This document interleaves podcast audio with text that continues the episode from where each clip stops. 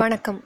March இருபத்தி ஒன்பதாம் தேதிக்கான செய்திச் சுருக்கம். செய்திகள் வாசிப்பது ரம்யா கலைவாணி. எர்ணாகுளம் தொகுதி காங்கிரஸ் வேட்பாளர் ஹிபி ஈரனை எதிர்த்து சரிதா நாயர் போட்டியிடப் போவதாக அறிவித்துள்ளார். தமிழகத்தில் மக்களவைத் தேர்தலில் போட்டியிட ஆயிரத்தி ஐநூற்றி எண்பத்தி ஏழு பேர் வேட்புமனு தாக்கல் செய்திருந்தனர். தொள்ளாயிரத்தி நாற்பத்தி எட்டு பேரின் வேட்புமனுக்கள் தேர்தல் ஆணையத்தால் ஏற்றுக்கொள்ளப்பட்டது. அறுநூற்றி முப்பத்தி ஒன்பது பேரின் வேட்புமனுக்களை தேர்தல் ஆணையம் நிராகரித்துவிட்டது.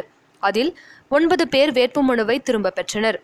மேலும் வாக்குப்பதிவு இயந்திரத்தில் சின்னம் பொருத்தும் பணி ஏப்ரல் பத்து முதல் பதிமூன்றாம் தேதி வரை நடைபெறும் என்று தெரிவித்துள்ளனர். காங்கிரஸ் கட்சி சார்பில் முன்னாள் மக்களவை சபாநாயகர் மீரா குமார் சசராம் தொகுதியில் போட்டியிடுகிறார்.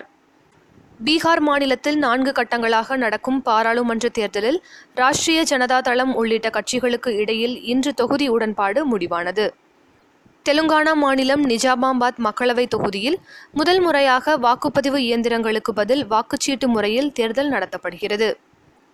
தூத்துக்குடி நகரில் உரிய ஆவணமின்றி கொண்டுவரப்பட்ட நூற்றி எட்டு கிலோ தங்கத்தை அதிகாரிகள் இன்று பறிமுதல் செய்துள்ளனர்.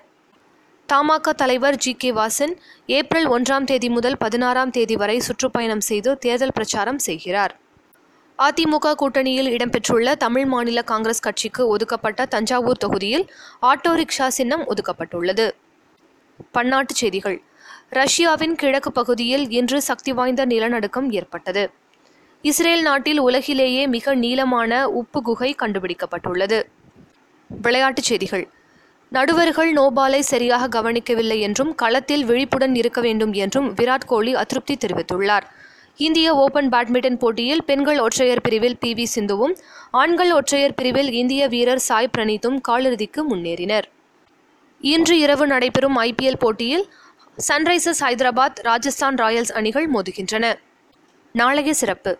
தமிழில் நாட்குறிப்பு எழுதிய ஆனந்தரங்கம் பிள்ளையின் பிறந்த தினம். இத்துடன் இன்றைய செய்தியறிக்கை நிறைவு பெறுகிறது. மீண்டும் நாளை சந்திப்போம்.